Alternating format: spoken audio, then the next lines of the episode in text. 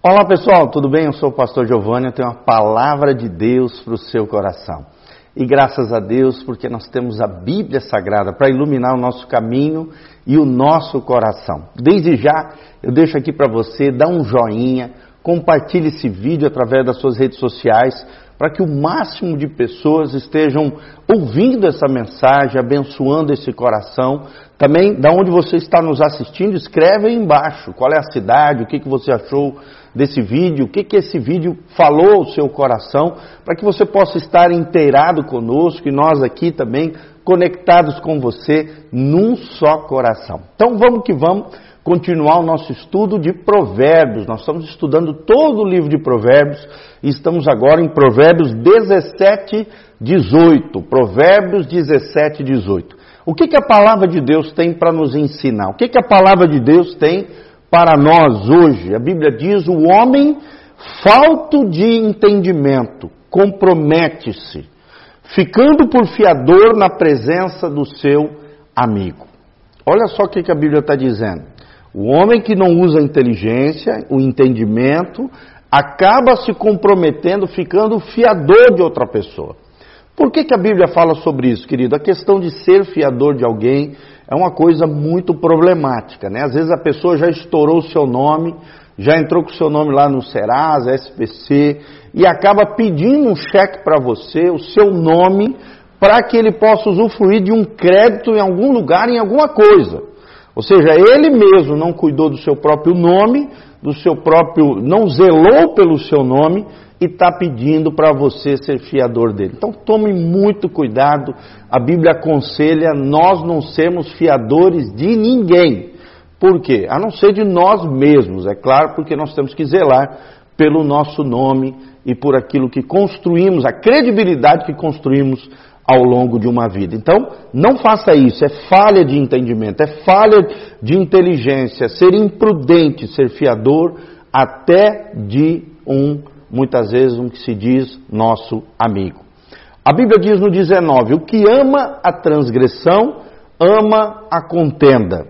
O que exalta a sua porta, busca a ruína. Então ele está falando aqui de dois defeitos. Primeiro, alguém que ama o pecado, ama a transgressão, acaba gerando contenda, confusão na sua vida e ao seu redor. Então tome cuidado, pecado, a transgressão aqui no sentido de quebrar a lei, transgredir a lei, que transgressão na Bíblia é igual iniquidade, igual pecado. O pecado acaba gerando a contenda. Contenda aqui é a confusão, a briga, separação, divisão entre pessoas, nas situações.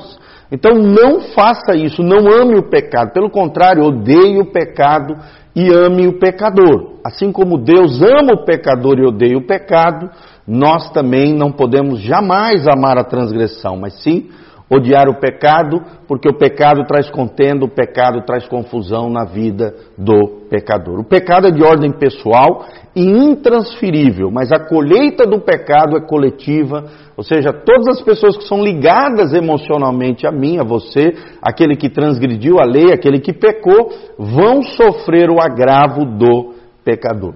E a segunda parte do texto diz: o que exalta a sua porta busca a ruína. Quer dizer, aquela pessoa que fica se achando, olha que casa bonita que eu tenho, olha a minha porta que bonita, né? Olha como eu sou isso, eu sou aquilo, acaba levando o orgulho, precede a ruína, diz o texto sagrado. A vaidade, a soberba, a altivez de espírito, o coração que se engrandece, o coração que fica contando os seus sucessos, né? As suas vitórias. Não faça isso. Porque o que exalta a sua porta, a sua casa, as suas coisas, busca a ruína, vai cair em tropeço, vai errar e falhar na sua vida.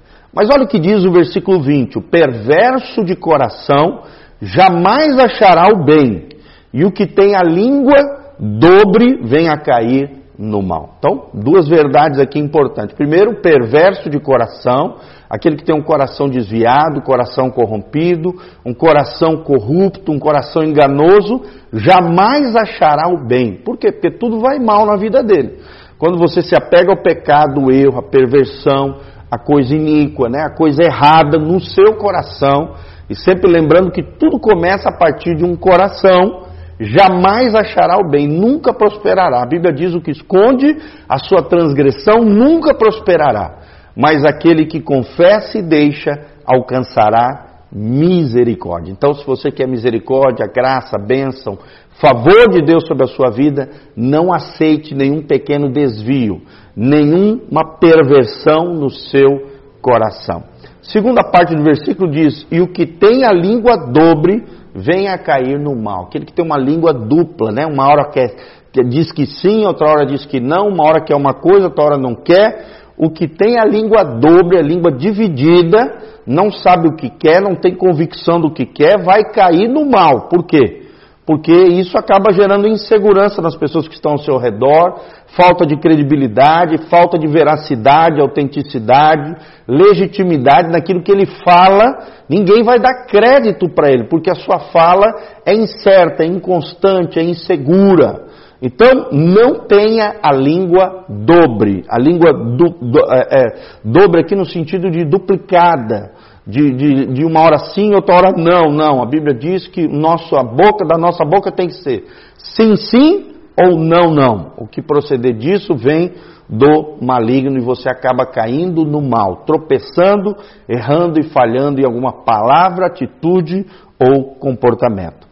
Versículo 21. O que gera um tolo, para a sua tristeza o faz, e o pai do insensato não tem alegria. Olha só, o que gera um tolo, uma mãe que acaba gerando um filho tolo. Tolo é o insensato, é aquele que faz as coisas sem pensar, é aquele que não usa o bom senso, a prudência, a sabedoria. Aquela mulher que acaba gerando um filho tolo, para a sua tristeza o faz. Por quê? Porque aquela mulher, aquela mãe, aquele pai, que geraram aquele filho problemático, insensato, tolo, vai ter muita dor de cabeça, dor e tristeza, provocado por aquele próprio filho. Então não faça isso. Não, oriente os seus filhos, discipline os seus filhos, corrija os seus filhos, ensine os princípios e valores do reino de Deus. A segunda parte do versículo diz: o pai do insensato não tem alegria. O pai do insensato não tem alegria. Então, infelizmente, que vai vir aos pais das pessoas tolas, insensatas, destrambelhadas, descabeçadas, é tristeza, dor e problema, né? Problema em cima de problema, confusão e tristeza e angústia de alma. Mas olha o que diz o versículo 22, o coração alegre é como um bom remédio, mas o espírito abatido seca até os ossos. Olha só, da maneira como está o nosso coração, isso vai refletir no nosso rosto. Se estamos tristes aqui dentro, o nosso rosto vai ser abatido, caído, triste, tristonho. Mas se o nosso coração for alegre, esse coração alegre, esse espírito vencedor, esse espírito resiliente, esse coração que não vê tudo de forma negativa, pessimista, crítica, mas vê a vida com otimismo, com alegria, com gratidão, que não tem insatisfação crônica no coração, mas tem gratidão e satisfação plena em Deus. O coração alegre é como bom remédio. E é interessante que até os médicos reconhecem isso. O espírito do doente, o espírito daquele que está enfermo, afeta diretamente. As emoções, os sentimentos afetam a recuperação, a pronta recuperação daquele que está doente, daquele que está mal. O espírito abatido seca até os ossos, ou seja, afeta o soma, o corpo, a bios, né? O nosso organismo físico, biológico. Sim, o espírito abatido seca até os ossos. Por isso que o diabo o tempo todo tenta nos ferir, tenta nos machucar, nos angustiar, gerar dor, tristeza desnecessária através de áreas de desequilíbrio. Todo desequilíbrio traz dor e tristeza desnecessário. E essa tristeza de alma, essa angústia de alma acaba te abatendo, secando até os ossos, ou seja, gerando até doenças que os especialistas chamam de psicossomáticas. Psico, alma. Soma, somática, corpo. Doenças de alma que afetam o corpo. Então lembre-se, a alegria do Senhor é a nossa força. Que você tenha um coração alegre, que seja um bom remédio de dentro para fora, mas nunca um espírito abatido que acaba abalando e afetando até os ossos, tá bom? Que Deus abençoe a tua vida, a tua casa, a tua família. Esses são os últimos dias do ano, que você guarde o seu coração. Lembre-se do que Jesus ensinou sobre tudo que se deve guardar. Guarda o teu coração, porque dele procede as fontes da vida. Então, se você quer ter vida, graça, paz e prosperidade, guarde o seu interior. Desenvolva uma vida interior, uma vida espiritual no Senhor. Leitura da palavra, oração, comunhão com os irmãos, jejum, adoração e também o serviço às pessoas. Todas essas 6 disciplinas espirituais, conforme nos ensina Richard Foster no seu livro A Celebração da Disciplina, são disciplinas espirituais para desenvolvermos uma vida interior pujante, abençoada, cheia da graça e da paz do Senhor. Espero que essa palavra seja uma bênção na sua vida. Dá um joinha, compartilhe esse link, escreva de onde você está nos assistindo, o que você achou desse vídeo e manda para o máximo de pessoas possível esse vídeo, coloque no seu store, coloca aí nas suas redes sociais, para que as pessoas sejam abençoadas por mim e por você, tá bom? Aqui no link de descrição tem todas as informações de como você pode contribuir nesse ministério, também os horários de culto, o endereço da igreja e todas as informações para que você continue firme e forte, conectado conosco, em um só coração, para o louvor e glória do nome do Senhor. Amém, amém e amém.